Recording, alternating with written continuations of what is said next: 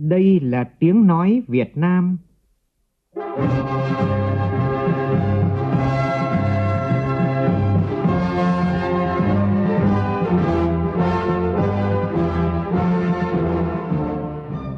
là tiếng nói Việt Nam, phát thanh từ Hà Nội, thủ đô nước Cộng hòa xã hội chủ nghĩa Việt Nam.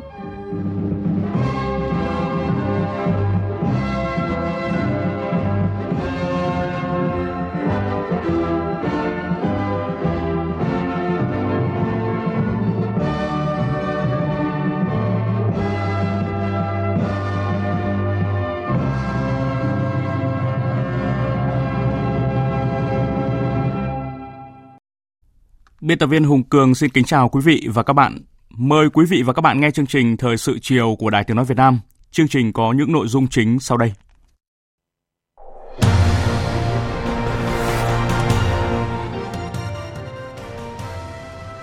Chủ tịch Quốc hội Nguyễn Thị Kim Ngân làm việc với nhóm nghị sĩ hữu nghị Pháp Việt và các doanh nghiệp lớn của Pháp. Bắt đầu đợt tổng điều tra dân số và nhà ở năm 2019 kéo dài 25 ngày với quy mô lớn nhất so với trước đây. Bài cuối trong loạt bài thích ứng kép để sản xuất tiêu thụ lúa gạo bền vững ở đồng bằng sông Cửu Long với vấn đề tầm nhìn mới cho ngành lúa gạo. Mục sự kiện và bàn luận đề cập câu chuyện bổ nhiệm lãnh đạo bị kỷ luật có là chuyện bình thường hay không? Tòa án Malaysia ra phán quyết 3 năm 4 tháng tù giam đối với nghi phạm Đoàn Thị Hương trong vụ án sát hại công dân mang hộ chiếu Triều Tiên. Hạ viện Anh hôm nay sẽ một lần nữa bỏ phiếu để lựa chọn giải giữa thỏa thuận Brexit của Thủ tướng Theresa May và những phương án khác. Cuộc bỏ phiếu diễn ra trong bối cảnh chính phủ Anh có nguy cơ sụp đổ hoàn toàn nếu bản thỏa thuận Brexit của Thủ tướng Theresa May không được thông qua tại Quốc hội.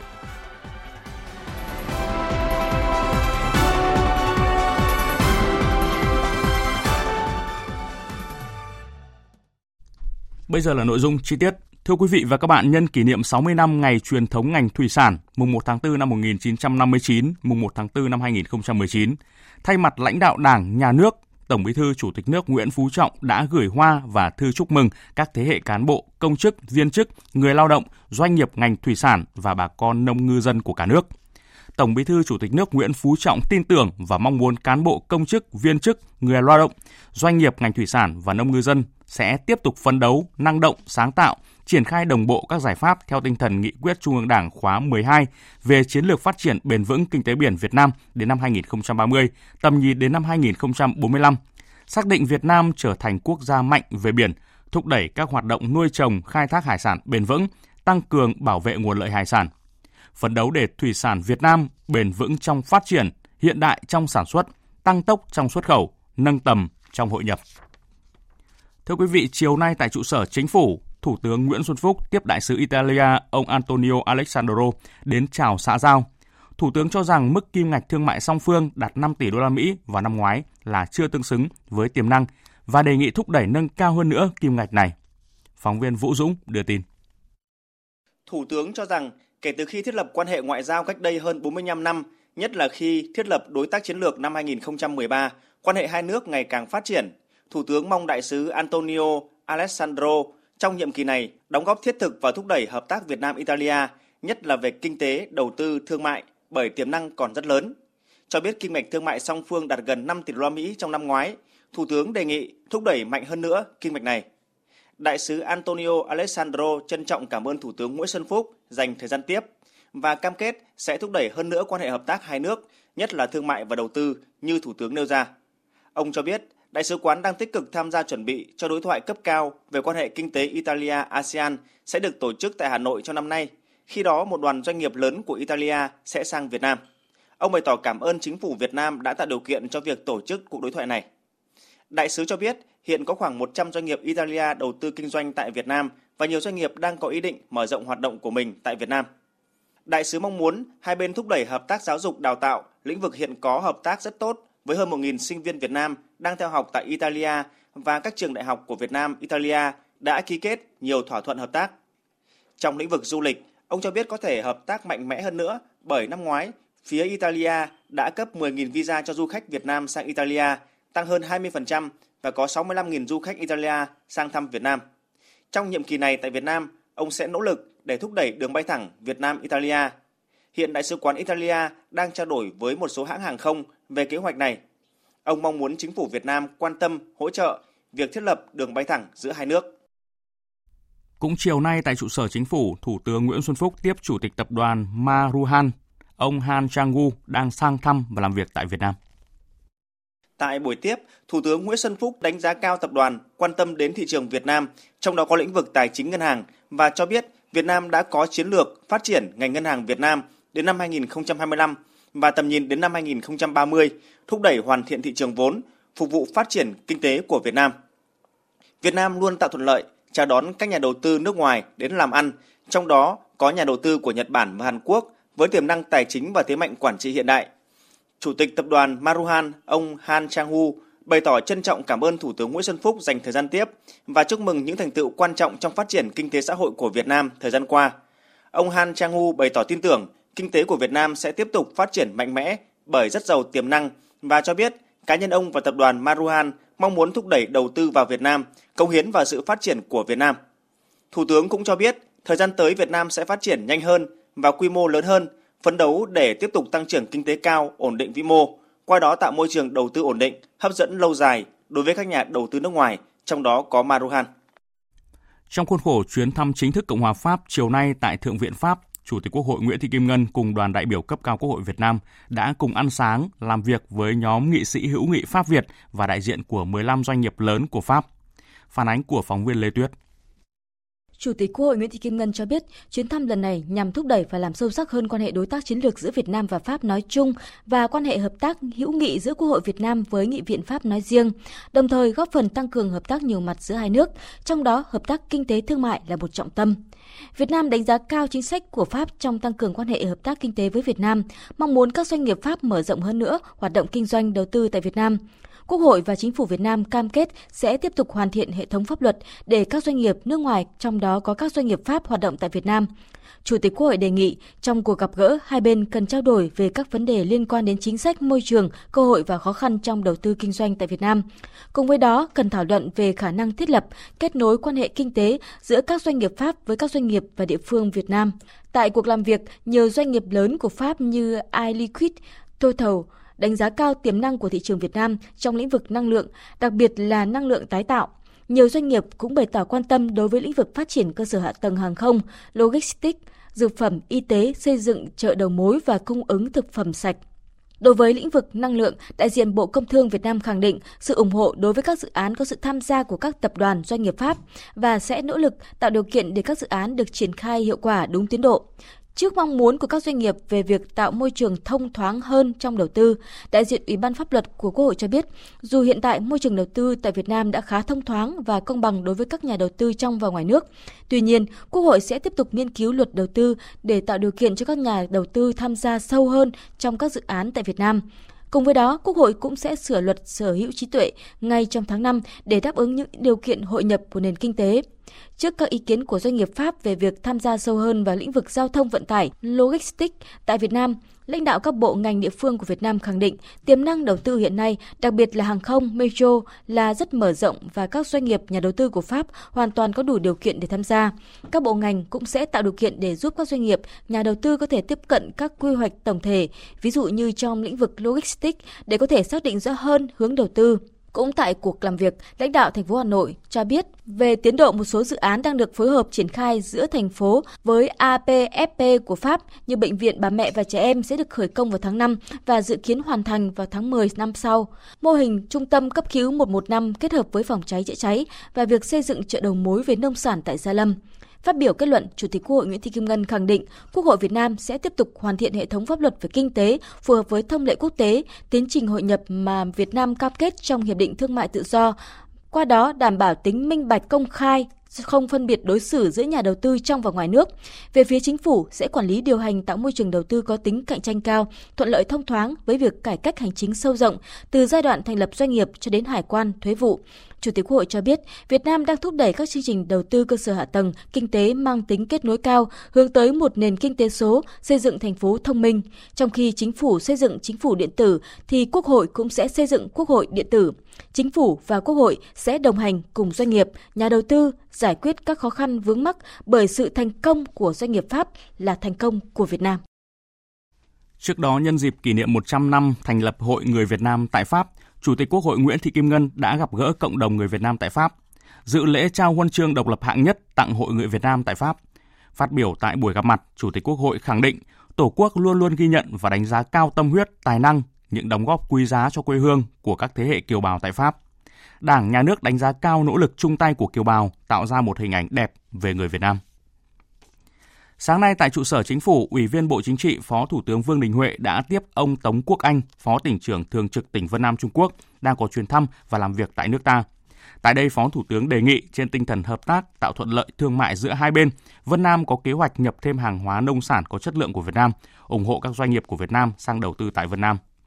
Còn chiều nay tại trụ sở chính phủ, Ủy viên Bộ Chính trị Phó Thủ tướng Vương Đình Huệ đã tiếp ông Andre Chan, Giám đốc Ban quan hệ toàn cầu của Tổ chức Hợp tác và Phát triển Kinh tế OECD đang có chuyến thăm và làm việc với một số bộ ngành của Việt Nam về xây dựng đánh giá đa chiều. Phó Thủ tướng nhấn mạnh đánh giá đa chiều của OECD sẽ là căn cứ quan trọng để chính phủ Việt Nam tham khảo nhằm hoạch định chính sách chiến lược cho giai đoạn 10 năm 2021-2030 và hướng tới năm 2045. Thời sự VOV cậy, hấp dẫn. Thưa quý vị và các bạn, từ ngày hôm nay, cuộc tổng điều tra về dân số và nhà ở quy mô toàn quốc chính thức bắt đầu.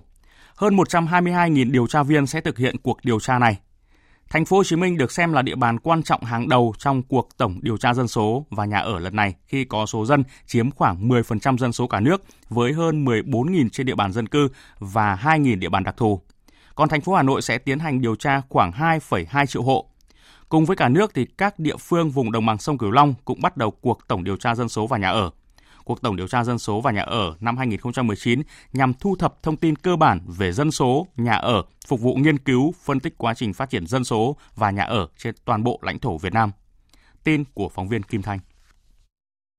Cuộc tổng điều tra diễn ra trên phạm vi cả nước, nội dung phức tạp liên quan đến khoảng 26,2 triệu hộ dân cư và trên 94 triệu người sẽ được điều tra. Tổng điều tra năm 2019 được kỳ vọng sẽ là căn cứ để cập nhật đầy đủ thông tin về dân số, từ đó đề xuất nâng cao chất lượng thông tin của hệ thống báo cáo hành chính, xây dựng cơ sở dữ liệu tổng hợp quốc gia về dân số để tiến tới không thực hiện tổng điều tra năm 2029 Kết quả của cuộc tổng điều tra sẽ là căn cứ để đánh giá kết quả thực hiện các kế hoạch phát triển kinh tế xã hội giai đoạn 2011-2020, đồng thời là cơ sở để chính phủ, các bộ ngành và địa phương xây dựng chiến lược và các kế hoạch phát triển kinh tế xã hội giai đoạn 2021-2030, phục vụ công tác giám sát thực hiện nghị quyết của Ban chấp hành Trung ương Đảng khóa 12 về công tác dân số trong tình hình mới. Ông Nguyễn Bích Lâm, Tổng cục trưởng Tổng cục Thống kê, Bộ Kế hoạch Đầu tư cho biết. À, với cái địa bàn điều tra là lớn, cho nên chúng cái ban chỉ đạo tổng điều tra dân số của thành phố Hà Nội cũng như của các cấp hãy à, thực hiện đúng các cái quy trình chỉ đạo giám sát kiểm tra giám sát. À, đồng thời các cái điều tra viên hãy làm đúng theo các cái trách nhiệm của mình đúng theo cái quy trình mà đã được quy định đối với cái điều tra viên. À, đến từng hộ điều tra gặp gỡ để phỏng vấn à, các cái hộ dân cư theo đúng cái quy định của cái phương án điều tra. Đồng thời chúng tôi cũng nhắn nhủ là các cái hộ gia đình cũng cần phải nêu cao cái tinh thần hợp tác để phối hợp với điều tra viên cung cấp các cái thông tin đầy đủ kịp thời và đặc biệt là chính xác để giúp cho cái hoạt động thu thập thông tin đạt chất lượng. Việc tổ chức lễ gia quân tổng điều tra dân số năm 2019 có ý nghĩa rất quan trọng trong việc tuyên truyền để các hộ dân cư hiểu được mục đích, ý nghĩa của cuộc tổng điều tra, từ đó các hộ dân tích cực với các điều tra viên thống kê trong quá trình phỏng vấn, thu thập thông tin. Thưa quý vị và các bạn, đây là cuộc tổng điều tra có quy mô lớn nhất từ trước tới nay và cũng là lần đầu tiên toàn bộ các công đoạn thực hiện đều được ứng dụng công nghệ thông tin nhằm giảm chi phí, đồng thời nâng cao chất lượng, hiệu quả thông tin. Từ hôm nay cho đến hết ngày 7 tháng 4 là thời gian để kê khai trực tuyến sau khi số điện thoại di động đã đăng ký nhận được thông tin về tên đăng nhập và mật khẩu. Sự hiệu quả của các dịch vụ hành chính công mức độ 3, mức độ 4 đang giúp người dân ngày càng thuận lợi hơn trong việc tham gia các thủ tục hành chính trực tuyến. Phản ánh của phóng viên Mai Hạnh. Có một điểm khác biệt so với bốn cuộc tổng điều tra dân số và nhà ở trước đây là các tiện ích của dịch vụ viễn thông, công nghệ thông tin được ứng dụng vào tất cả các khâu của quá trình điều tra. Sẽ chỉ có một vài địa bàn chưa có Internet thì người dân được phát phiếu điều tra bằng giấy. Trong trường hợp đã đăng ký tổng điều tra dân số và nhà ở bằng phương pháp trực tuyến, nếu quý vị không thực hiện được các thao tác trên trang web tổng điều tra dân số.vn thì có thể gọi điện thoại đến số tổng đài miễn cước 1800 9050 và sẽ được hướng dẫn chi tiết. Nếu mà hôm trước mình có đăng ký online hoặc là ở địa phương mình, điều tra viên họ có tích vào cái mục là hộ điều tra online á, thì ở trên ban chỉ đạo sẽ gửi tin nhắn vào cái số điện thoại của mình là tên người sử dụng và cái password để mình đăng nhập vào cái trang web và kê khai qua form ở trên web các thông tin chung về dân số, tình trạng di cư, trình độ học vấn và trình độ chuyên môn kỹ thuật, tình trạng hôn nhân, tình trạng khuyết tật, mức độ sinh chết và phát triển dân số, tình hình lao động việc làm, thực trạng về nhà ở, điều kiện sinh hoạt cơ bản của hộ dân cư cùng nhiều nội dung thông tin khác cần được các hộ dân cư tham gia điều tra kê khai một cách chính xác. Bà Nguyễn Thị Sĩ ở tổ dân phố số 8, phường Liễu Giai, quận Ba Đình, Hà Nội, sau khi nhận được thông báo từ tổ dân phố đã đăng ký kê khai trực tuyến cho biết Cách đây một tuần, tổ trưởng có đến nhà tôi đưa cho tôi cái tờ hướng dẫn để đăng ký kê khai về dân số năm 2019. Tôi có đăng ký kê khai trực tuyến. Thế và theo như thông báo là bắt đầu sáng nay là tôi làm theo như hướng dẫn. Thì tôi thấy là hướng dẫn rất là cụ thể và tôi cứ thế là tôi kê khai về ờ, thông tin của các thành viên trong gia đình theo hộ khẩu và kê khai ờ, nhà đất thì tôi làm độ khoảng 15 phút là xong. Thế nhưng mà tôi chỉ có một cái thắc mắc là không biết là mọi thông tin của tôi được kê khai như thế này thì không biết là có giữ được bí mật không? Câu hỏi của bà Sĩ về vấn đề bảo đảm bí mật thông tin cá nhân cũng là băn khoăn chung của nhiều người dân khi đăng ký trực tuyến các dịch vụ hành chính công. Với cuộc tổng điều tra dân số và nhà ở lần này, Ban chỉ đạo tổng điều tra dân số và nhà ở Trung ương đã yêu cầu đảm bảo bí mật các thông tin cá nhân, đồng thời đề nghị cung cấp thông tin đầy đủ, chính xác là trách nhiệm và nghĩa vụ của mỗi người dân. Thưa quý vị, như đã thông tin, hôm nay là kỷ niệm 60 năm ngày truyền thống ngành thủy sản Việt Nam và nằm trong các hoạt động kỷ niệm thì sáng nay tại bán đảo Tuần Châu, thành phố Hạ Long, tỉnh Quảng Ninh, Bộ Nông nghiệp và Phát triển nông thôn phối hợp với Ủy ban nhân dân tỉnh Quảng Ninh tổ chức khánh thành công trình lưu niệm Bác Hồ nhân kỷ niệm 60 năm Bác về thăm làng cá Tuần Châu và lễ thả giống tái tạo nguồn lợi thủy sản Vịnh Bắc Bộ. Duy Thái và Trường Giang, phóng viên Đài Tiếng nói Việt Nam thường trú khu vực Đông Bắc phản ánh. Ngày 31 tháng 3 năm 1959, Chủ tịch Hồ Chí Minh về thăm nhân dân làng cá Tuần Châu, người căn dặn. Biển bạc của ta do nhân dân ta làm chủ và các cô các chú phải biến Tuần Châu thành Ngọc Châu. Thực hiện lời dạy của bác, 60 năm qua, quân và dân đảo Tuần Châu đã xây dựng nơi đây từ một hòn đảo hoang sơ trở thành khu du lịch hiện đại trù phú, đời sống người dân được nâng cao – Công trình lưu niệm Bắc Hồ thăm đảo có quy mô 2.600 m2 với tấm bia đá gần 8 tấn khắc lời dạy của bác. Đúng tại địa điểm mà 60 năm trước con tàu đưa bác thăm đảo cập bến. Bà Nguyễn Thị Tuất, người dân đang sinh sống tại đảo Tuần Châu xúc động. Người dân trên đảo Tuần Châu thì rất là tự hào và rất là phấn khởi, rất là uh, sung sướng bởi vì là ừ, cũng rất là ít nơi mà được có những kỷ niệm như thế này. Đấy là cái niềm tự hào của nhân dân đảo Tuần Châu và cũng là cái tình cảm quý báu nhất của uh, nhân dân đảo Tuần Châu. Sau lễ khánh thành công trình lưu niệm, Bộ Nông nghiệp và Phát triển Nông thôn Việt Nam phối hợp với Bộ Nông nghiệp Nông thôn Trung Quốc tổ chức lễ thả giống tái tạo nguồn lợi thủy sản trên Vịnh Bắc Bộ năm 2019. Hoạt động có ý nghĩa quan trọng trong việc nâng cao ý thức, trách nhiệm của các tổ chức, cá nhân trong việc bảo vệ và khai thác bền vững nguồn lợi thủy sản, đồng thời tăng cường quan hệ hữu nghị hợp tác giữa ngành nông nghiệp, thủy sản cũng như nhân dân hai nước. Sau 60 năm phát triển, ngành thủy sản đã có những bứt phá vượt bậc Sản lượng thủy sản năm 2018 đạt hơn 7,74 triệu tấn, tăng gấp 5,6 lần so với năm 1995. Sản phẩm thủy sản Việt Nam đã xuất khẩu tới hơn 170 thị trường, kim ngạch xuất khẩu của năm ngoái đạt gần 9 tỷ đô la Mỹ với hơn 600 doanh nghiệp chế biến xuất khẩu thủy sản, tạo công an việc làm cho khoảng 5 triệu lao động, đưa Việt Nam vào vị trí các nước xuất khẩu thủy sản lớn nhất thế giới. Dịp này, Tổng cục Thủy sản đã vinh dự được Chủ tịch nước tặng thưởng huân chương lao động hạng nhất vì đã có thành tích xuất sắc trong chặng đường 60 năm phát triển.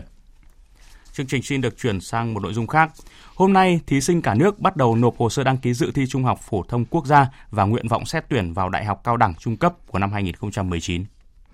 Theo hướng dẫn, thí sinh sẽ đăng ký dự thi từ ngày 1 tháng 4 đến ngày 20 tháng 4 để vừa xét công nhận tốt nghiệp, vừa phục vụ xét tuyển đại học cao đẳng trung cấp. Sau ngày 20 tháng 4, thí sinh không được thay đổi thông tin về địa điểm thi, bài hoặc môn thi đã đăng ký. Sau khi nộp hồ sơ đăng ký dự thi, từ tài khoản cá nhân, thí sinh có thể phản hồi các sai sót về thông tin đăng ký dự thi trước ngày 25 tháng 4. Trước khi điền thông tin vào phiếu đăng ký dự thi, thí sinh cần tìm hiểu kỹ thông tin tuyển sinh của trường có nguyện vọng học để có thông tin chính xác về mã trường, mã ngành, nhóm ngành, tên ngành, nhóm ngành, mã tổ hợp môn xét tuyển. Thí sinh cần chuẩn bị bộ hồ sơ đăng ký dự thi Trung học phổ thông quốc gia năm 2019 hoàn chỉnh, bao gồm hai phiếu đăng ký, bản photocopy hai mặt chứng minh nhân dân trên một mặt giấy A4, hai ảnh 4 x 6. Riêng thí sinh tự do phải nộp thêm một phong bì đã dán tem ghi rõ họ tên, địa chỉ nhận của thí sinh. Ảnh của thí sinh là ảnh màu cỡ 4 x 6. Kiểu ảnh chứng minh nhân dân hoặc thẻ căn cước công dân được chụp trước trong thời gian nộp hồ sơ không quá 6 tháng.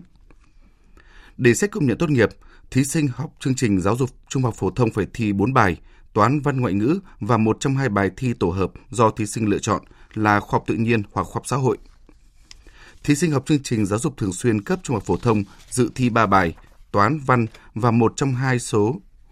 và một trong hai số bài tổ hợp. Nếu muốn, thí sinh có thể đăng ký dự thi đồng thời hai bài tổ hợp, nhưng khi đã đăng ký bắt buộc phải dự thi. Những thí sinh đã thi tốt nghiệp cho phổ thông có thể dự thi các bài độc lập, bài tổ hợp hoặc môn thi thành phần của bài tổ hợp để được xét tuyển.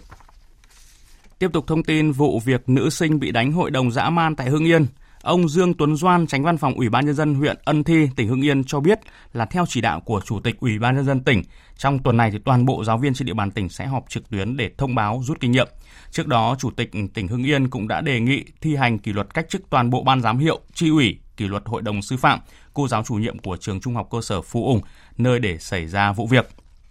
Thưa quý vị, ngày hôm nay thì phóng viên Minh Hường, phóng viên Đài Tiếng nói Việt Nam tiếp tục về trường Trung học cơ sở Phù Ủng, xã Phù Ủng của huyện Ân Thi, tỉnh Hưng Yên để cập nhật những hoạt động của trường cũng như là tìm hiểu xem tâm tư hoạt động của các em học sinh sau sự việc này. À, thưa chị Minh Hường ạ, hôm nay thì hoạt động của trường Trung học cơ sở Phù Ủng như thế nào ạ? Vâng, trong ngày hôm nay thì uh, hoạt động của trường thì vẫn diễn ra bình thường. Tuy nhiên thì trong sáng nay thì năm học sinh đánh bạn và học sinh bị bạn đánh thì uh, vẫn chưa đến trường học. Em Yến thì đang điều trị trong bệnh viện, còn năm em học sinh kia thì vẫn chưa đến trường do là lo sợ bị dọa đánh này, uh, bị uh, do cư dân mạng Ờ, cũng như là những người xung quanh. Và ở sáng nay thì nhà trường cũng có mời phụ huynh của năm em học sinh đánh bạn lên làm việc và có tư vấn tâm lý cho gia đình để các gia đình động viên học sinh. Trước mắt là vẫn cứ đến trường học trong khi chờ quyết định xử lý kỷ luật cuối cùng. À, về phía các giáo viên thì cũng hoang mang lo lắng trước cái sự việc xảy ra. Và với cô giáo chủ nhiệm cũ của lớp thì cũng lo sợ. Khi mà trao đổi với chúng tôi thì cô cũng nhận ra những cái khuyết điểm của mình và đến ờ, theo tôi biết thì là khoảng 5 giờ chiều nay thì giáo viên chủ nhiệm lớp cả là giáo viên ờ, chủ nhiệm lớp cũ và mới thì sẽ cùng với lại cùng với năm học sinh này đi thăm bạn Yến tại bệnh viện ạ. Vâng, à, sau sự việc xảy ra thì à, tâm lý của học sinh bị đánh và học sinh đánh bạn và các gia đình của các em thì như thế nào ạ? Vâng. À, sau sự việc xảy ra thì cả cái tâm lý của cả học sinh bị bạn đánh và à, năm bạn đánh bạn thì đều rất là lo lắng. À, các em năm em học sinh kia thì không dám ra khỏi nhà hay là nghe điện thoại hoặc là lên mạng internet. Còn em yến thì khi mà chúng tôi hỏi đến cái sự việc thì em vẫn sợ co rúm lại và không diễn đạt rất là bối rối. Và khi mà chúng tôi đến nhà em linh là một trong năm em đánh bạn ấy thì cả ngày em ấy chỉ nằm và khóc thôi cũng không ăn uống gì uh, bố mẹ thì cũng không đi làm được mà chỉ ở nhà chăm con thôi. Uh, gia đình các bạn kia thì cũng bảo là uh, khi mà chúng tôi hỏi là có biết cái sự việc xảy ra không và con có biểu hiện gì không thì họ cũng nói là con của họ trước đấy thì cũng không có biểu hiện hỗn hào với bố mẹ hay là hàng làng xóm gì cả. Thế nên khi mà xảy ra chuyện thì cũng chính họ cũng rất là sốc và họ cũng thừa nhận là rõ ràng là họ cũng không sâu sát trong cái việc dạy dỗ con. À, gia đình em trang thì bố mẹ đi làm ăn xa một tháng hoặc là tháng rưỡi mới về nhà thăm con một lần thì cũng chỉ hỏi là con học thế nào thôi cũng không dành nhiều thời gian để mà hỏi tâm tư tình cảm của con. Vì và khi mà trao đổi với chúng tôi thì các phụ huynh đều nói là à, giá như mà họ quan tâm đến con nhiều hơn nữa để mà có thể kịp thời gỡ rối cho các con thì cái việc nó đã sẽ không xảy ra và họ cũng nói là bây giờ thì cái việc này hối họ hối hận thì cũng đã là muộn rồi và họ cũng chỉ mong muốn là các cơ quan chức năng thì uh, có thể là xử lý nhưng mà cũng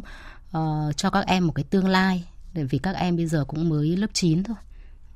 Vâng, cũng xin được cảm ơn ờ, phóng viên Minh Hường với những thông tin cập nhật vừa rồi và cũng hy vọng là những sự việc như này thì chúng ta sẽ không bao giờ phải nghe lại và không bao giờ xảy ra nữa. Mời quý vị và các bạn nghe tiếp chương trình thời sự của Đài Tiếng nói Việt Nam. Thủ tướng Chính phủ quyết định xuất cấp gạo từ nguồn dự trữ quốc gia hỗ trợ tỉnh Yên Bái trong thời gian giáp hạt năm 2019. Cụ thể là Thủ tướng giao Bộ Tài chính xuất cấp không thu tiền hơn 400 tấn gạo từ nguồn dự trữ quốc gia. Bộ Lao động Thương binh và Xã hội chịu trách nhiệm về tính chính xác của nội dung và số liệu báo cáo. Ủy ban nhân dân tỉnh Yên Bái tiếp nhận và sử dụng số gạo được cấp đảm bảo hỗ trợ kịp thời, đúng đối tượng theo quy định. Ngày hôm nay, tổ công tác của Thủ tướng kiểm tra các bộ cơ quan về các quy định đang gây khó khăn vướng mắc đối với hoạt động sản xuất kinh doanh trong lĩnh vực nông nghiệp. Thực hiện ý kiến của Thủ tướng, tổ công tác đã nắm bắt ý kiến của các doanh nghiệp trong lĩnh vực nông nghiệp và tổ chức buổi làm việc với năm bộ là Bộ Nông nghiệp và Phát triển Nông thôn, Tài chính, Y tế, Tài nguyên và Môi trường, Khoa học và Công nghệ để thao gỡ các khó khăn vướng mắc cho doanh nghiệp. Tổ công tác đề nghị Bộ Nông nghiệp và Phát triển Nông thôn giải trình về 14 nội dung được doanh nghiệp kiến nghị. Với Bộ Tài chính, doanh nghiệp kiến nghị 5 vấn đề đều liên quan đến thuế.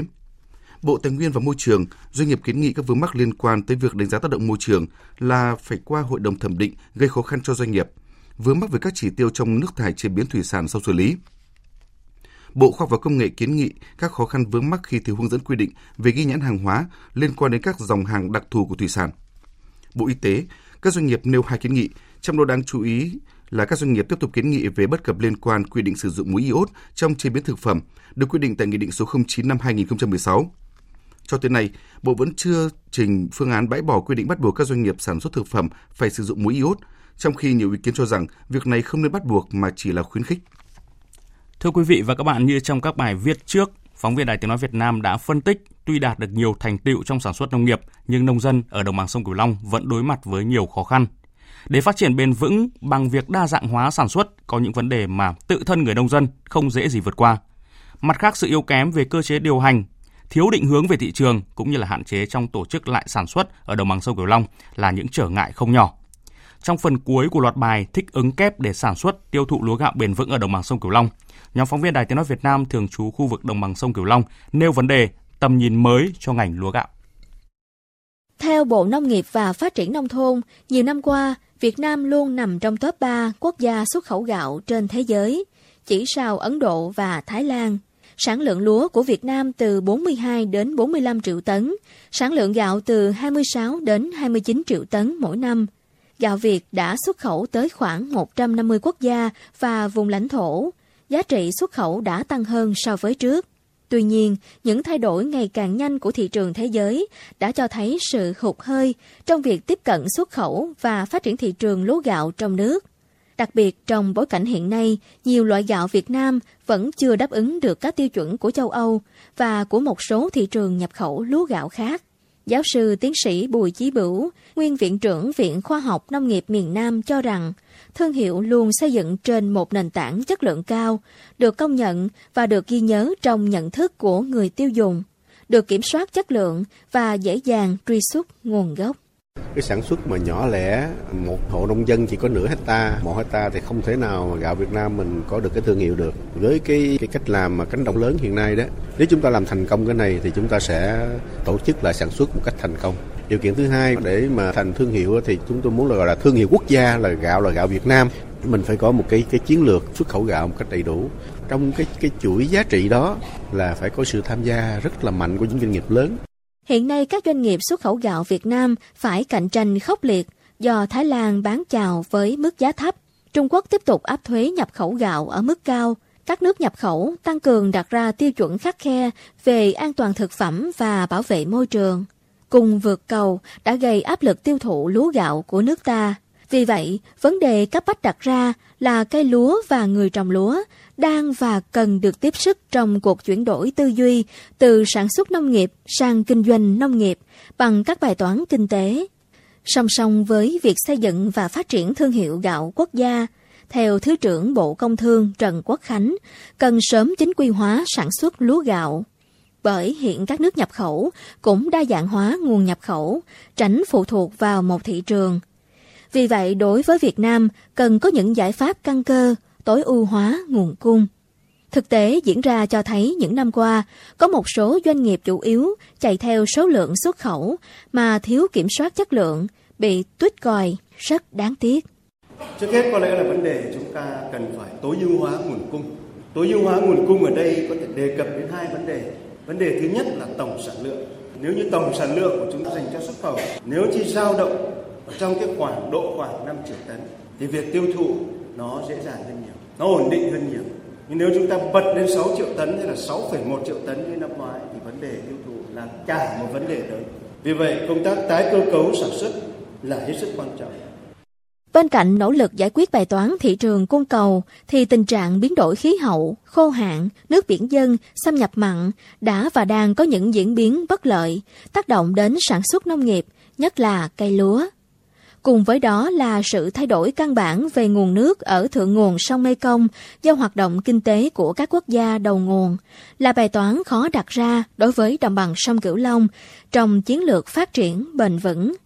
Chính vì thế, việc chuyển đổi cơ cấu cây trồng để tăng cao giá trị sản phẩm trong nông nghiệp, giảm thiểu những rủi ro tác động đến sản xuất, thay thế cây lúa ở những nơi có khả năng sản xuất thủy sản, chăn nuôi và phát triển rau màu. Phó giáo sư tiến sĩ Trần Đình Thiên, nguyên viện trưởng Viện Kinh tế Việt Nam cho rằng, nước ta không nên tiếp tục chuyển tất cả những giá trị của đất, nước, môi trường, đa dạng sinh học thành tiền thông qua lúa gạo, vì việc sử dụng tài nguyên như vậy là không hiệu quả.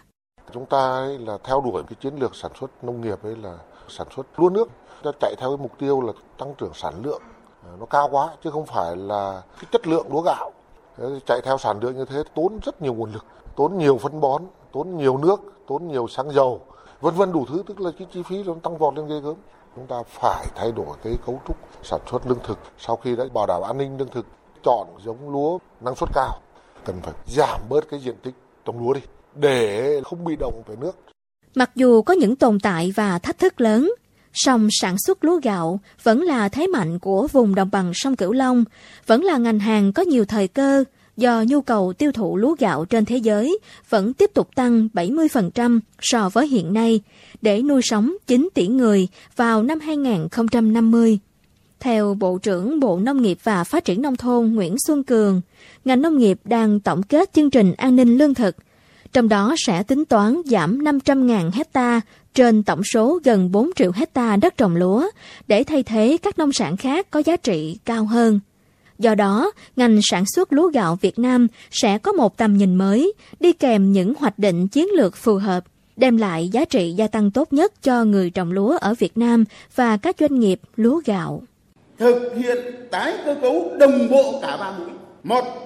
khâu sản xuất trong đó linh hồn là liên kết, không liên kết, không thắng lợi, không liên kết, dứt khoát không tiêu thụ được. Thứ hai chế biến, thứ ba nữa là tổ chức thị trường. Một điểm nữa là phải thị trường trong nước. Bây giờ 100 triệu dân rồi 33 triệu công nhân 40% dân số thành phố ăn từng nhu cầu của từng vùng có cái khu khác nhau ông phải sản xuất theo cái đó. Như vậy là chúng ta đi cả ba trục sản xuất chế biến thị trường đều phải tổ chức tốt trên cơ sở giảm diện tích theo định hướng. Đồng bằng sông Cửu Long là vựa lúa lớn nhất cả nước với 2 triệu hecta đất lúa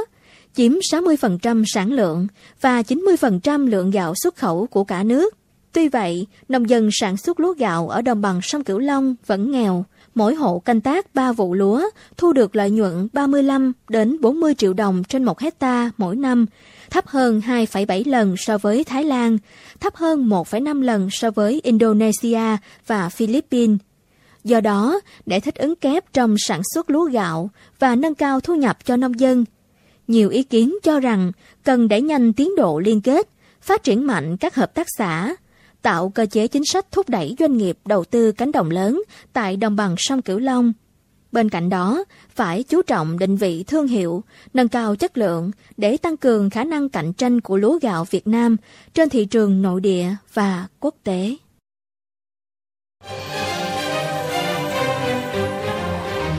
Sự kiện và bàn luận Sự kiện và bàn luận.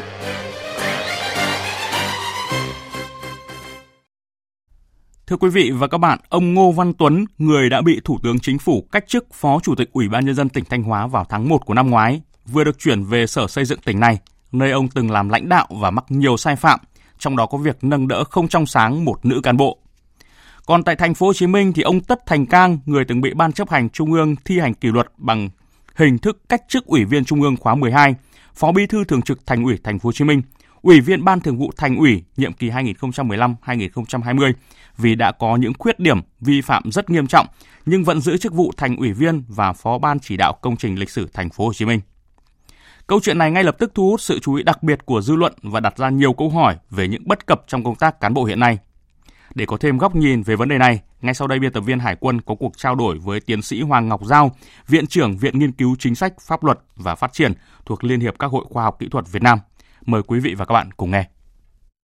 À, xin cảm ơn tiến sĩ Hoàng Ngọc Giao đã tham gia một sự kiện và bàn luận cùng chúng tôi ạ. Vâng, xin chào ờ, quý vị ờ, thính giả nghe đài tiếng nói Việt Nam. Trước tiên xin mời ông cùng quý vị thính giả nghe một số ý kiến của người dân Thanh Hóa và thành phố Hồ Chí Minh về việc bổ nhiệm lãnh đạo bị kỷ luật là ông Ngô Văn Tuấn và ông Tất Thành Cang. Tôi không bao giờ nhất trí được cái việc bổ nhiệm vì là nói chung một cán bộ cấp tỉnh bao che cho những cái người bằng cấp nọ kia như thế này nữa là không hợp lý. Và bây giờ lại quay lại giữ chức danh như thế là cũng thấy không được rồi. Ông Tất Thành Cang trước đây đã bị à, Trung ương cách chức là Phó Bí thư Thường trực Thành ủy Thành phố Hồ Chí Minh do vi phạm nghiêm trọng về cái công tác quản lý đất đai rồi các cái nhiệm vụ của một Phó Bí thư Thường trực Thành ủy. Bây giờ lại đưa ông sang làm Phó Ban biên soạn lịch sử của thành phố. Thì cái biên soạn lịch sử Đảng thành phố này là một cái nội dung hết sức quan trọng bởi vì là lịch sử của thành phố mà viết đúng, viết đầy đủ và viết mang tính nhân văn thì phải là những người trong sạch và những người không vi phạm kỷ luật gì Thế bây giờ đang vi phạm một cái kỷ luật rất là nghiêm trọng mà lại đưa sang thì chúng tôi thấy là nó không nên. Nó gây một cái kỷ luật không hay từ nó rất là nhạy cảm với một cái đồng chí mà bị kỷ luật như vậy đó mình bố trí những cái công tác này nó rất là khó. Tôi nghĩ một khi đã bị cách chức rồi thì cái nơi tiếng nói sẽ không còn nữa. Thành ra dù đồng chí có được phân công đảm nhiệm nhưng mà với người dân khi ta nhìn vào đó người ta đánh giá thì khó mà hoàn thành được cái nhiệm vụ của mình. À, vâng bất ngờ không thể tin nổi chuyện thật như đùa là những cái cụm từ thể hiện sự bức xúc của rất là nhiều thính giả trước cái thông tin cựu phó chủ tịch Thanh Hóa Ngô Văn Tuấn được bổ nhiệm làm tránh văn phòng Sở Xây dựng và ông Tất Thành Cang thì làm phó ban chỉ đạo công trình lịch sử Thành phố Hồ Chí Minh. Ông có suy nghĩ như thế nào khi mà hai tin này ạ? Trước cái hai tin này tôi cũng giống như công luận thôi bất ngờ nhưng mà dễ hiểu và đồng thời cũng có một cái sự bất bình bất ngờ là bởi vì tại sao hai nhân vật này trong suốt thời kỳ vi phạm kéo dài rồi mới có mức kỷ luật rất là khó khăn. Ví dụ như trường hợp của ông Tuấn ở Thanh Hóa đó lúc đầu thậm chí là ở địa phương dường như là không có ý định kỷ luật ông và kéo dài. Đến lúc trung ương ban kiểm tra trung ương phải có ý kiến lúc đó làm đi làm lại. Với ông Tất Thành Cang cũng vậy. Thế thì câu chuyện đó, đó tôi cũng thấy là bất ngờ. Thế còn câu chuyện dễ hiểu là chỗ là như thế này. Là ở đây ta thấy hiện tượng cục bộ địa phương bao che lẫn nhau mà cái đó là nó rất không tốt cho cái hệ thống bộ máy nhà nước. Cái tính, hiệu quả và cái kỷ cương. Và từ cái chuyện dễ hiểu như vậy thì chắc chắn là chúng ta bất bình rồi. Hiện nay đó tình trạng cán bộ vi phạm kỷ luật, một người làm quan mà trong một tỉnh mà cả họ, hàng chục người, thân đều cũng làm cái chức lãnh đạo. Thế thì trước những cái hiện tượng như vậy, nếu như không xử lý nghiêm, thì càng ngày cái kỷ cương phép nước nó càng bị nhờn đi. Và tôi có cảm giác là trung ương chỉ quyết tâm, lãnh đạo đảng thì quyết tâm nhưng dường như chưa đột phá được về đến địa phương. Và các địa phương vẫn bao che cho nhau. Cái điều này tôi nghĩ là phải có cách làm khác đối với những cái hiện tượng bị kỷ luật. Làm sao đó thật nghiêm và cụ thể là trong trường hợp này. Đối với lại ông Tuấn, ông Cang, sau khi đã bị kỷ luật thì không nên sắp xếp vào một chức vụ nào nữa. Và hãy để cho các vị ngồi yên vị đó để mà chờ đợi một cái kỷ luật. Và nếu như có những dấu hiệu phạm tội thì phải khởi tố. Dạ vâng, rõ ràng là từng là lãnh đạo bị kỷ luật nặng như vậy mà giờ lại bổ nhiệm làm lãnh đạo thì quả là không thỏa đáng và không có sức thuyết phục đối với công luận ạ. Thế nhưng mà có một điều đáng nói đó là quyết định bổ nhiệm này lại vẫn đúng quy trình bởi vì theo khoản 2 điều 82 luật cán bộ thì hết 12 tháng kể từ ngày quyết định kỷ luật có hiệu lực. Nếu cán bộ công chức không vi phạm đến mức phải kỷ luật thì tiếp tục được quy hoạch bổ nhiệm theo quy định của pháp luật. Nhưng mà nếu mà xét theo cái khía cạnh đạo đức và nêu gương mà Đảng ta đang nhấn mạnh đấy thì việc bổ nhiệm ông Ngô Văn Tuấn tại Thanh Hóa đang ờ, cho thấy điều gì ạ thưa ông? Vâng, trước hết nói về câu chuyện quy trình, bao nhiêu hiện tượng vi phạm kỷ luật cũng nói là đúng quy trình. Ông Trịnh Xuân Thanh cũng là đúng quy trình đấy chứ, đúng không ạ? Đã. Dạ. Thế thì ở đây chúng ta phải xem lại là cái quy trình này nó có ổn hay không và cái quy trình này áp dụng với ai? Với những trường hợp mà sai phạm bình thường thì có thể đấy là một cái quy trình không đến nỗi tệ. Nhưng trong những trường hợp này rõ ràng là có những dấu hiệu vi phạm pháp luật nghiêm trọng. Tôi phải dùng chữ nghiêm trọng. Đã có những dấu hiệu đó, trong khi chờ mà chưa có những hoạt động tố tụng pháp lý để khẳng định tội của người đó đấy, thì có lẽ những trường hợp đó không thể nói là đúng quy trình được. Đấy là tôi chưa nói, cán bộ cấp cao, đảng viên, thì có lẽ tiêu chí đầu tiên là tiêu chí đạo đức, uy tín đối với lại xã hội vậy thì cái tiêu chí đó phải áp dụng ngay, chứ không thể lấy một cái tiêu chí, lấy một cái quy trình bình thường của những người sai phạm bình thường để áp vào được. Và nhân đây cũng cần phải tưởng quy trình đó đi. Và rất nhiều cái hiện tượng mà người dân rất bức xúc đó là gì? Đúng quy trình, thậm chí bây giờ thành câu chuyện tiếu lâm trong xã hội là đúng quy trình. Cái quy trình đó nó sai phải sửa đó là do con người. Thế còn đối với những vị mà đảng viên có chức vụ thì việc đầu tiên là phải áp dụng những tiêu chí về đạo đức và uy tín đối với xã hội không còn uy tín nữa thì không có ngồi ở một cái ghế lãnh đạo nào nữa cả Dạ vâng, ông vừa mới nói đến cái vấn đề là xét từ khía cạnh pháp lý đấy ạ, thì rõ ràng là chúng ta nên có những xem xét và điều chỉnh lại quy định chỉ sau 12 tháng là có thể bổ nhiệm lại đối với những cái người bị kỷ luật cách chức lãnh đạo đúng không ạ thưa ông? Vâng, theo tôi là có lẽ cần phải bổ sung ngay vào cái quy trình đó. Thứ nhất là mất uy tín xã hội, thứ hai là có những dấu hiệu vi phạm pháp luật nghiêm trọng thì cái việc gọi là 12 tháng hay là hơn nữa đấy không áp dụng đối với những người này và cần phải bổ sung là trong những trường hợp đó đấy những vị như thế này đấy không giao một chức trách nhiệm vụ nào cả và hãy ngồi ở một cái vị trí như là nhân viên để chờ đợi cơ quan chức năng người ta làm việc Dạ vâng. Và theo ông thì nếu như mà không giải quyết thấu đáo và quyết liệt thì cái sự việc lần này ở Thanh Hóa và Thành phố Hồ Chí Minh sẽ ảnh hưởng ra sao đến niềm tin của quần chúng nhân dân cũng như là cán bộ đảng viên về công tác cán bộ cũng như là xây dựng chỉnh đốn đảng hiện nay ạ? Theo tôi nếu trường hai trường hợp này không làm nghiêm ấy, thì cái lòng tin có thể nói bây giờ đã sa sút rất nhiều rồi. Thế mà bây giờ hai trường hợp nó lộ lộ ra như vậy mà vẫn cứ xử lý theo cái cách bổ nhiệm lại vào chức vụ khác ấy, thì đây có thể nói là thách thức đối với dư luận là một cái sự gọi là bất công trong xã hội và rõ ràng là không ai chấp nhận được cả và lòng tin nó lại càng mất hơn nữa. Dạ vâng. Vậy theo ông thì đâu là những bài học cần rút ra và những cái việc làm cần thực hiện ngay lúc này để mà khắc phục tôi, những cái bất cập trong công tác cán bộ hiện nay? Theo tôi việc đầu tiên là chúng ta phải xem lại cái quy trình về kỷ luật cán bộ phải làm lại nhưng mà bây giờ trước mắt phải làm gấp cái quy trình kỷ luật cán bộ và theo tôi có hai nội dung chính là mình cần lưu ý. Cái lưu ý thứ nhất như tôi đã nói cần phải có những quy định là đối với những cán bộ có dấu hiệu vi phạm pháp luật là dừng mọi chức vụ và chờ đợi để có kết luận cuối cùng của cơ quan chức năng về hành vi vi phạm pháp luật. Cái quy định thứ hai cần phải đưa vào đó là đối với lại các cái cơ sở địa phương khi có những dấu hiệu đó là phải làm nghiêm túc và trong trường hợp không làm nghiêm túc kỷ luật cán bộ địa phương đó, thì cơ quan trung ương sẽ lấy cái vụ đó lên để mà làm và cái người đứng đầu ở địa phương phải chịu trách nhiệm lên đấy Dạ vâng, một lần nữa xin được cảm ơn tiến sĩ Hoàng Ngọc Giao, Viện trưởng Viện Nghiên cứu Chính sách Pháp luật và Phát triển đã bàn luận cùng chúng tôi ạ. Quý vị và các bạn vừa nghe một sự kiện bàn luận đề cập câu chuyện bổ nhiệm lãnh đạo bị kỷ luật có là chuyện bình thường hay không. Tiếp theo chương trình sẽ là một số thông tin về thời tiết. Thưa quý vị, thưa các bạn, bộ phận không khí lạnh đã ảnh hưởng đến nước ta chủ yếu là ở các tỉnh phía Đông Bắc Bộ và Bắc Trung Bộ, sau đó thì ảnh hưởng đến các tỉnh phía Tây Bắc Bộ. Hà Nội có mưa rào rải rác, gió giật mạnh, trời giảm mây hưởng nắng vào buổi trưa. Và do ảnh hưởng của không khí lạnh nên từ ngày hôm nay ở Bắc Bộ và Bắc Trung Bộ có mưa rông nhiều nơi. Riêng khu vực Việt Bắc, Đồng bằng Bắc Bộ và các tỉnh Hòa Bình, Sơn La có khả năng mưa vừa mưa to, có nơi mưa rất to. Các tỉnh phía Đông Bắc Bộ trời chuyển lạnh, vùng núi chuyển rét. Trong cơn rông có khả năng xảy ra lốc xét mưa đá và gió giật mạnh. Cấp độ rủi ro thiên tai do lốc xét mưa đá cấp 1. Trong khi đó, chiều và tối nay ở vùng núi các tỉnh từ Quảng Bình đến Quảng Ngãi và khu vực Tây Nguyên có mưa rào và rông rải rác. Trong cơn rông có khả năng xảy ra lốc xét mưa đá và gió giật mạnh. Mưa rào vào buổi trưa cũng làm gián đoạn ngày nắng ở thành phố Hồ Chí Minh và nhiệt độ vẫn ở mức nắng nóng 32 đến 33 độ. Mời quý vị và các bạn nghe tiếp chương trình Thời sự chiều của Đài Tiếng nói Việt Nam. Malaysia đã kết thúc vụ án xét xử đối với nghi phạm Đoàn Thị Hương trong vụ án sát hại công dân mang hộ chiếu Triều Tiên. Sáng nay, Tòa án Malaysia đã đưa ra phán quyết và cô được chuyển cáo buộc tội từ giết người sang cố ý gây thương tích bằng biện pháp nguy hiểm. Theo đó, thì tòa tuyên án Đoàn Thị Hương phải chịu tù giam 3 năm 4 tháng. Nhóm phóng viên Đài Tiếng Nói Việt Nam đưa tin từ Kuala Lumpur của Malaysia.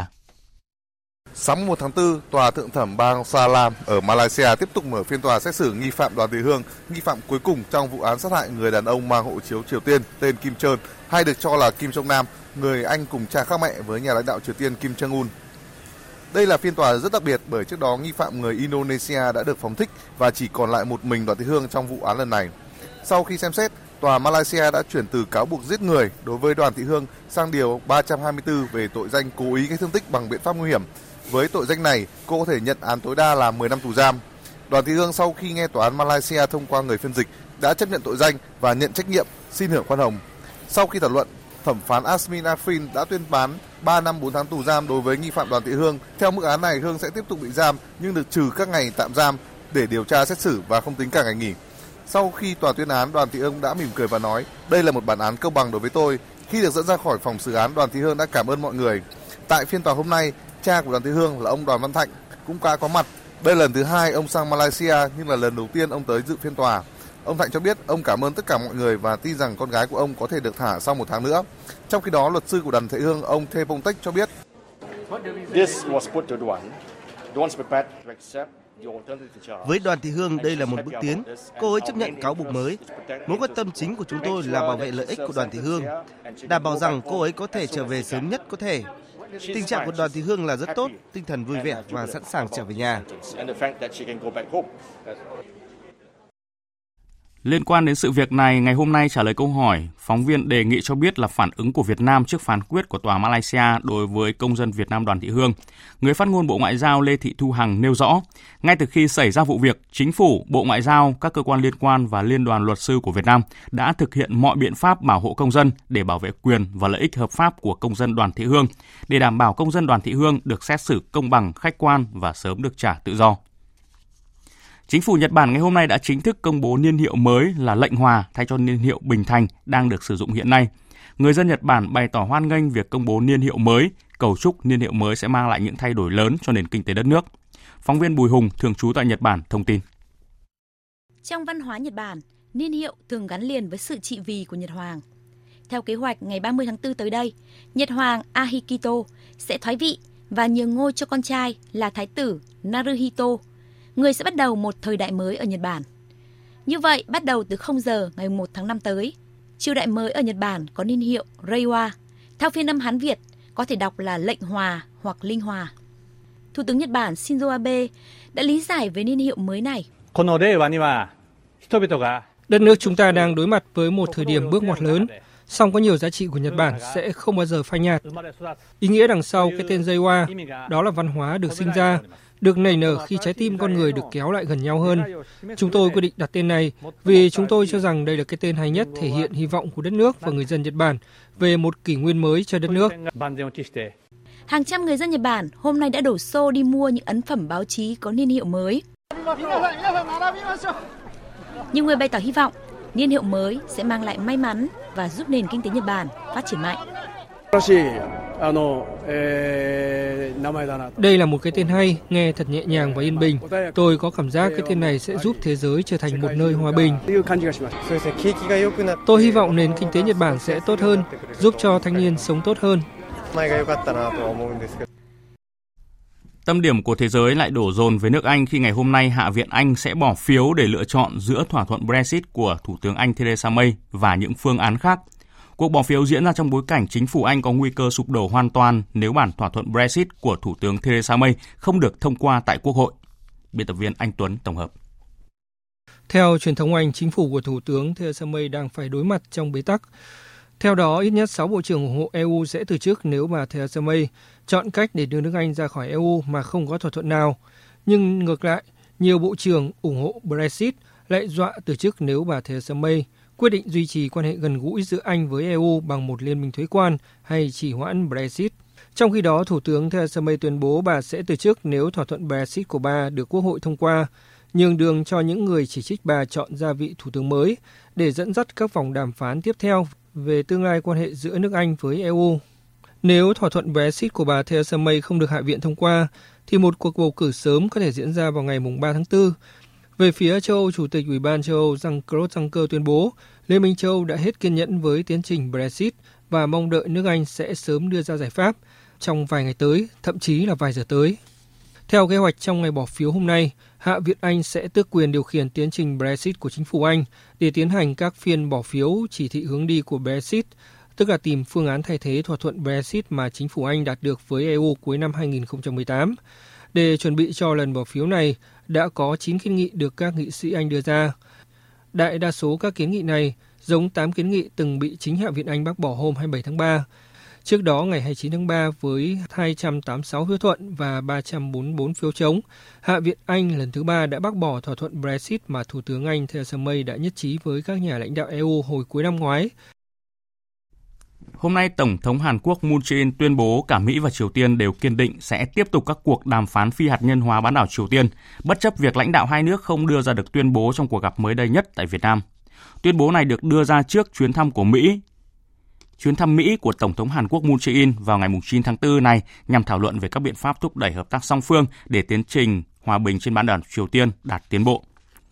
Ngày hôm nay tại buổi họp báo thường kỳ của Bộ Ngoại giao Trung Quốc, người phát ngôn cảnh sảng đã thể hiện lập trường của nước này về việc Mỹ hối thúc Hội đồng Bảo an ra dự thảo nghị quyết đưa thủ lĩnh nhóm vũ trang Jais e Mohammed Masoud Azhar vào danh sách khủng bố. Tin của phóng viên Đinh Tuấn và Bích Thuận thường trú tại Bắc Kinh, Trung Quốc. Người phát ngôn cảnh sảng cho biết, Trung Quốc đã nhiều lần thể hiện lập trường rõ ràng và nhất quán đối với việc đưa thủ lĩnh nhóm vũ trang Jais e Mohammed Masoud Azhar vào danh sách khủng bố Trung Quốc hy vọng các bên tiếp tục tiến hành thảo luận trong khuôn khổ Ủy ban 1267 của Hội đồng Bảo an nhằm giải quyết ổn thỏa vấn đề. Mỹ tiếp tục thúc đẩy Hội đồng Bảo an ra dự thảo nghị quyết là việc làm không đúng đắn. Cách làm của Mỹ không phù hợp với quy tắc cũng như hoạt động của Hội đồng Bảo an, tạo ra tiền lệ xấu, chỉ làm cho tình hình thêm phức tạp và không có lợi cho hòa bình ổn định của khu vực Nam Á. Ngày 13 tháng 3 vừa qua, Trung Quốc cũng đã phản đối việc Pháp, Anh và Mỹ đưa Masoud Azhar vào danh sách khủng bố toàn cầu của Hội đồng Bảo an Liên Hợp Quốc. Trong khi đó, Đức và Pháp đã lên tiếng ủng hộ việc đưa Masoud Azhar vào danh sách khủng bố. Ngày 15 tháng 3 vừa qua, Pháp cũng đã đóng băng tài khoản của Masoud Azhar. Tiếp theo như thường lệ là trang tin thể thao.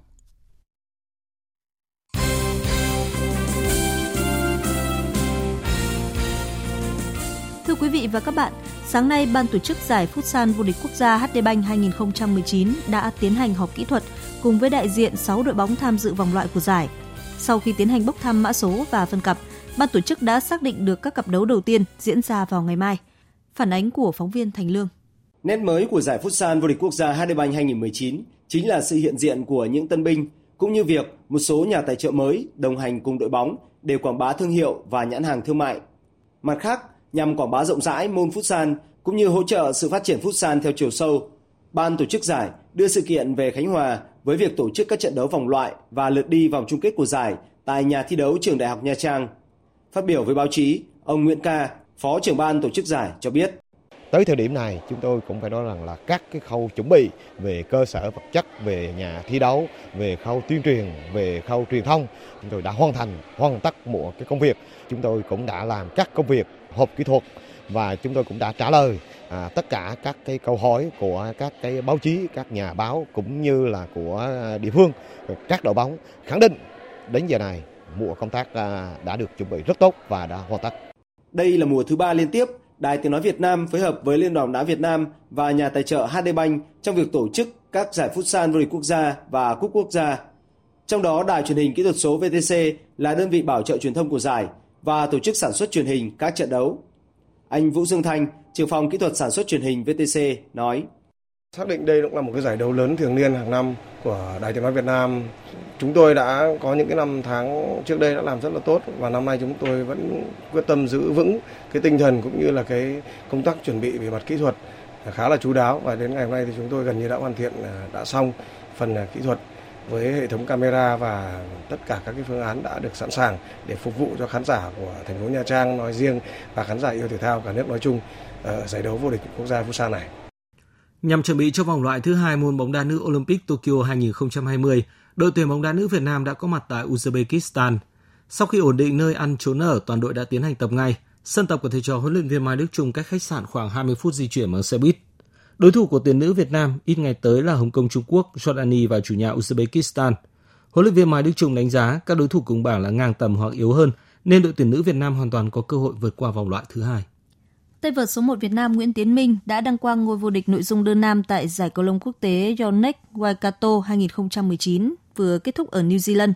Với thứ hạng 64 trên bảng xếp hạng thế giới, Nguyễn Tiến Minh được xếp hạt giống số 1 tại giải đấu này. Được miễn thi đấu vòng 1, Tiến Minh thẳng tiến vào chung kết sau khi loại 4 tay vợt của Anh, Trung Quốc và Australia.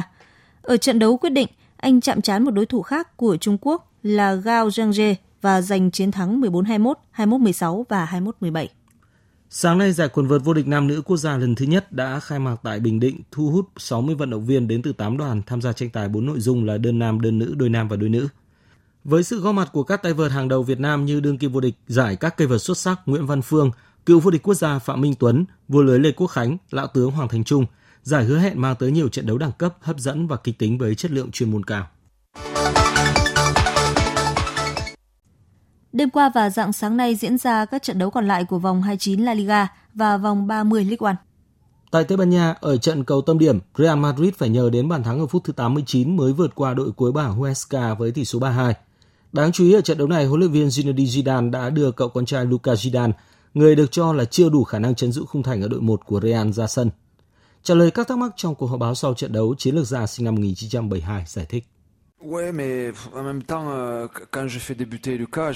Tôi không thấy có vấn đề gì khi đưa con trai tôi ra sân. Tôi muốn tạo điều kiện ra sân cho tất cả các cầu thủ. Hiện chúng tôi có nhiều cầu thủ cảm thấy mệt mỏi hoặc bị chấn thương nên tôi đã trao cơ hội ra sân cho Luka.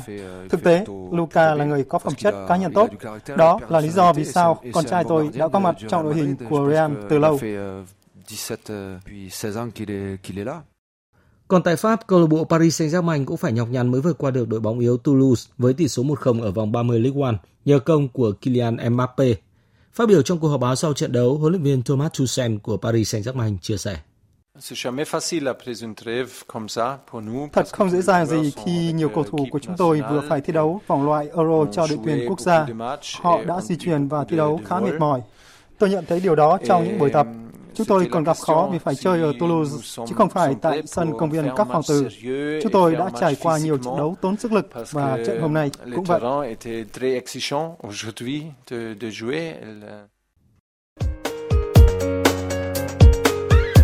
Dự báo thời tiết Phía Tây Bắc Bộ, đêm có mưa rào và rông rải rác, ngày có mưa rào và rông vài nơi gió nhẹ, trong cơn rông có khả năng xảy ra lốc xét và gió giật mạnh nhiệt độ từ 19 đến 29 độ. Phía Đông Bắc Bộ đêm và sáng sớm có mưa, mưa rào rải rác, sau có mưa vài nơi, gió Đông Bắc đến Đông cấp 2, cấp 3, đêm và sáng trời lạnh, nhiệt độ từ 18 đến 25 độ. Các tỉnh từ Thanh Hóa đến Thừa Thiên Huế, đêm và sáng có mưa rào và rông rải rác, gió nhẹ. Trong cơn rông có khả năng xảy ra lốc xét, mưa đá và gió giật mạnh, nhiệt độ từ 21 đến 30 độ. Các tỉnh ven biển từ Đà Nẵng đến Bình Thuận, chiều tối và đêm có mưa rào và rông vài nơi, ngày nắng. Riêng phía Bắc tối nay và chiều tối mai có mưa rào và rông rải rác, gió đông cấp 2, cấp 3. Trong cơn rông có khả năng xảy ra lốc xét, mưa đá và gió giật mạnh, nhiệt độ từ 23 đến 33 độ. Tây Nguyên, đêm có mưa rào và rông vài nơi, ngày nắng, chiều tối có mưa rào và rông rải rác, gió nhẹ. Trong cơn rông có khả năng xảy ra lốc xét và gió giật mạnh, nhiệt độ từ 19 đến 33 độ.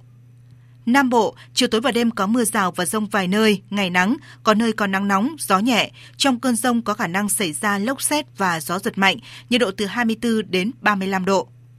Khu vực Hà Nội đêm và sáng sớm có mưa mưa rào, sau có mưa vài nơi, gió đông bắc đến đông cấp 2 cấp 3, đêm và sáng trời lạnh, nhiệt độ từ 19 đến 25 độ.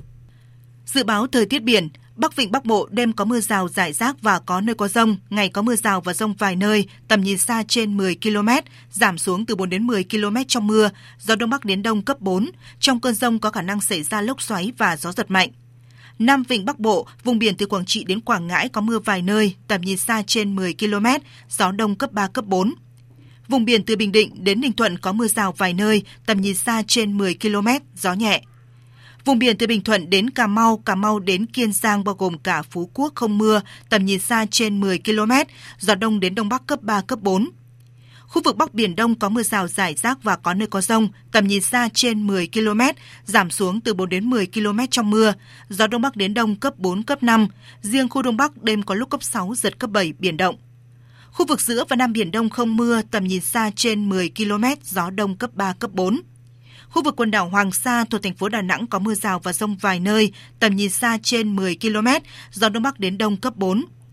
Khu vực quần đảo Trường Sa thuộc tỉnh Khánh Hòa không mưa, tầm nhìn xa trên 10 km, gió Đông cấp 3, cấp 4. Vịnh Thái Lan có mưa rào vài nơi, tầm nhìn xa trên 10 km, gió nhẹ. Những thông tin thời tiết vừa rồi đã kết thúc chương trình Thời sự chiều nay của Đài Tiếng Nói Việt Nam. Chương trình do các biên tập viên Hùng Cường, Minh Châu, Nguyễn Hằng, biên soạn và thực hiện với sự tham gia của phát thanh viên Đoàn Hùng, kỹ thuật viên Văn Quang chịu trách nhiệm nội dung Nguyễn Mạnh Thắng.